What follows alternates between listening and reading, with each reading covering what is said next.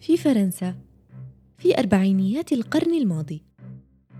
يتجول بيكاسو في أحد المعارض الفنية في باريس، تستوقفه لوحة غريبة.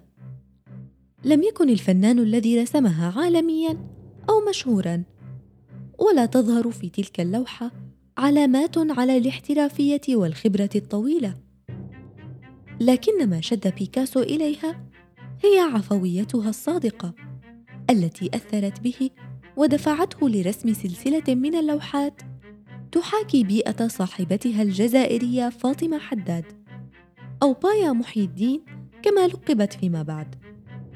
من هي هذه الفنانة؟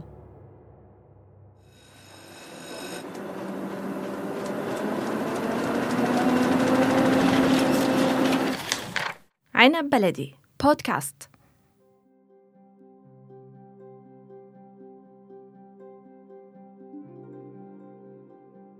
لا يمكن إنكار ذلك، في جعبتها المليئة بالأعاجيب تجد جرعات من الحب والتعاويذ، مقتطفات منافسة لقصص ألف ليلة وليلة. هكذا وصف أحد النقاد بايا محي الدين، ويؤيد الرسام والفنان التشكيلي الإسباني بيكاسو رأي هؤلاء النقاد حين عرضت إحدى لوحات بايا في معرض للفن السريالي عام 1947، إذ استوقفته اللوحة وأعجب بها لأنها تمثل زاوية أخرى من الجزائر. كان بيكاسو مهتماً بالفن القبلي الإفريقي وسحره، لكن فن بايا لا يتطابق مع الفن القبلي، ولم يكن تقليدياً، قدمته بشكل مختلف، ولم يكن بهذا الوضوح ولا يخلق فضولاً، بل تركت خيالها وبيئتها تشكل أعمالها الفنية. وفي عام 1948 دعاها بيكاسو ليعلمها بعض الأساسيات في الرسم، وبقيت عدة سنوات مقيمة في استوديو مادورا للسيراميك جنوب فرنسا، تقضي الوقت بالعمل معه وتتعلم منه، ويتعلم هو أيضا منها. وكانت بايا أحد مصادر إلهام بيكاسو ليرسم سلسلة من اللوحات بعنوان نساء الجزائر.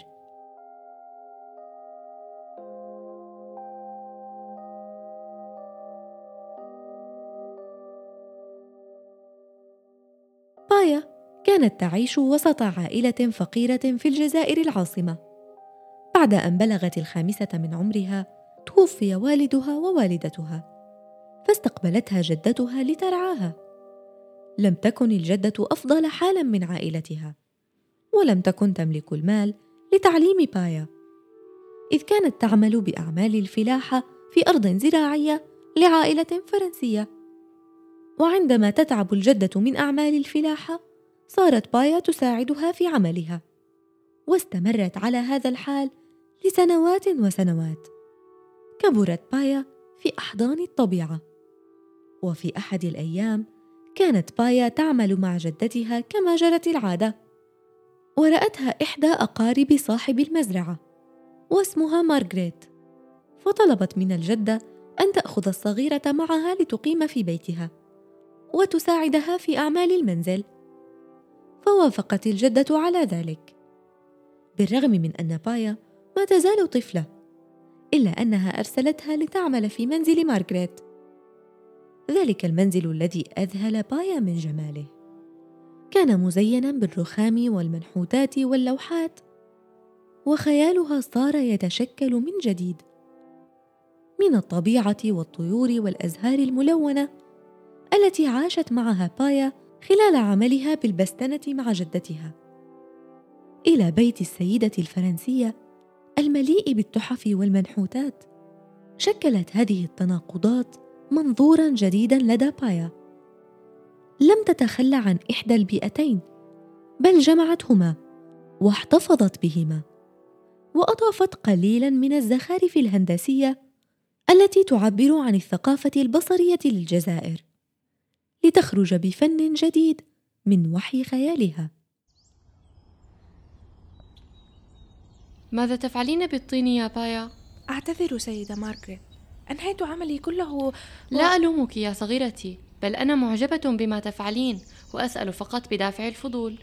هذه الأشكال التي أحاول نحتها من الطين تشبه تلك التي في البيت، لكن منحوتات بيتي هي أشكال حيوانات أو أشكال لأجسام البشر، فما هذا الذي تحاولين نحته؟ هذا أيضا طائر لكن جناحيه مستقيمين، وهذه امرأة.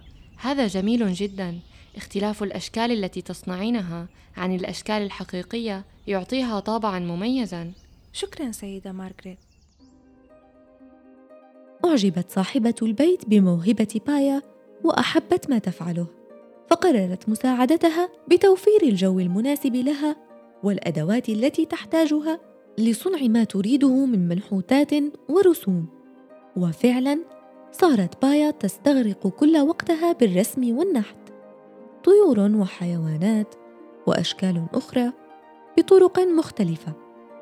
تظهر موهبة بايا كل يوم أكثر من سابقه، ويزداد حب مارغريت لبايا أيضاً، فأخذت قراراً بتبنيها، وصارت مارغريت أماً بالتبني لبايا، تعلمها وترعاها حتى تكبر وتصبح قادرة على إدارة أمورها، تساعدها بتنمية موهبتها بكل ما تحتاجه، وبتشجيعها أيضاً لتعرض ما ترسمه بثقة، لأن بايا كانت طفلة خجولة، حتى اكتشف أحد الفنانين المسؤولين عن تنظيم المعارض أعمال بايا، فعرض على مارغريت أن يختار أحد أعمالها ليعرضه في معرض للفن السريالي عام 1947، وتم ذلك. وكان هذا المعرض هو الأول الذي تشارك فيه بايا بأعمالها.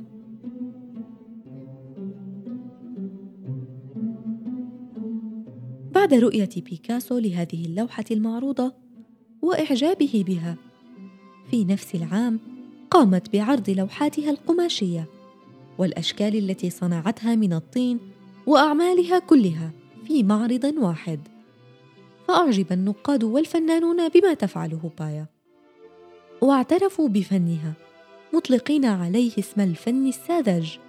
كانوا يرون أن أسلوبها يشبه أسلوب الأطفال، وفي رسوماتها دائماً يوجد نساء بفساتين تقليدية ملونة محاطة بالزهور والطيور أو بالحيوانات والمخلوقات بأشكال غريبة، ثم بدأت تدخل أشياء جديدة كالآلات الموسيقية وخاصة الوترية منها، وتبدو النساء في لوحات بايا جامدات، لكنها كانت حريصة على إظهارهن يرقصن ويتحركن من الداخل في حياة أخرى بعيداً عن هذا العالم، في عالم بايا الخيالي.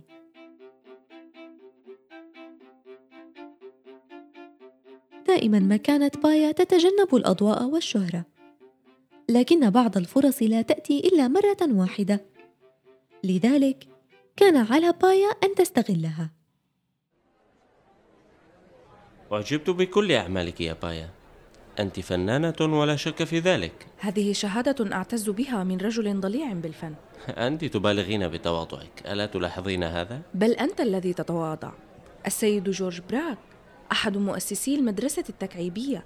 بالمناسبة أنا متأثرة بهذه المدرسة، أحب أن أعتمد الأشكال الهندسية لبناء أعمالي الفنية. هذا رائع، إذن اختياري لك كان بمكانه. ثقافتك عالية وفنك مميز، وطلعت على الأعمال التي تنحتينها من الفخار ونالت إعجابي. أشكرك سيدي. بلدية فرنسا بحاجة إلى بعض الأعمال من الفخار، وأنت الفنانة التي ستتولى هذه المهمة. بالطبع، من دواعي سروري.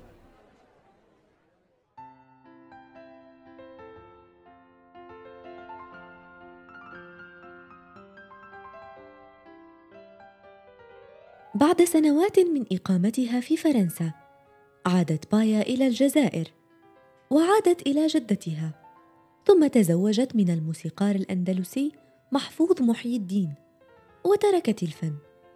استمرت على هذا الحال 10 سنوات تقريباً، وتختلف الروايات حول السبب الذي غيبها هذه الفترة.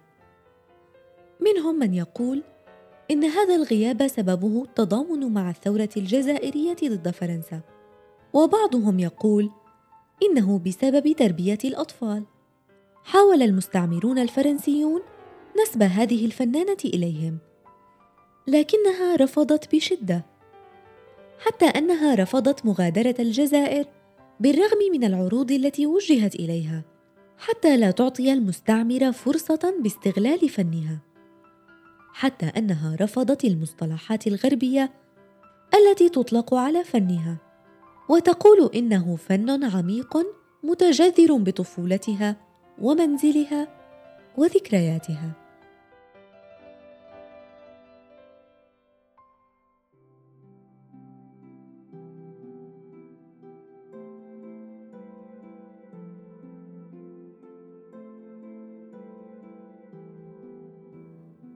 عادت إلى الرسم بعد وفاة زوجها لتهرب من الحزن إلى فنها. وفي عام 1963 اشترى المتحف الجزائري أعمالها وعرضها، كما عرضت أعمالها في العالم العربي كله.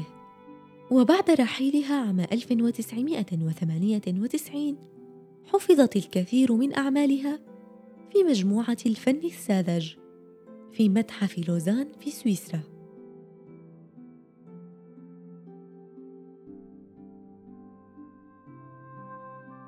استمعتم إلى بودكاست نساء من عنب بلدي.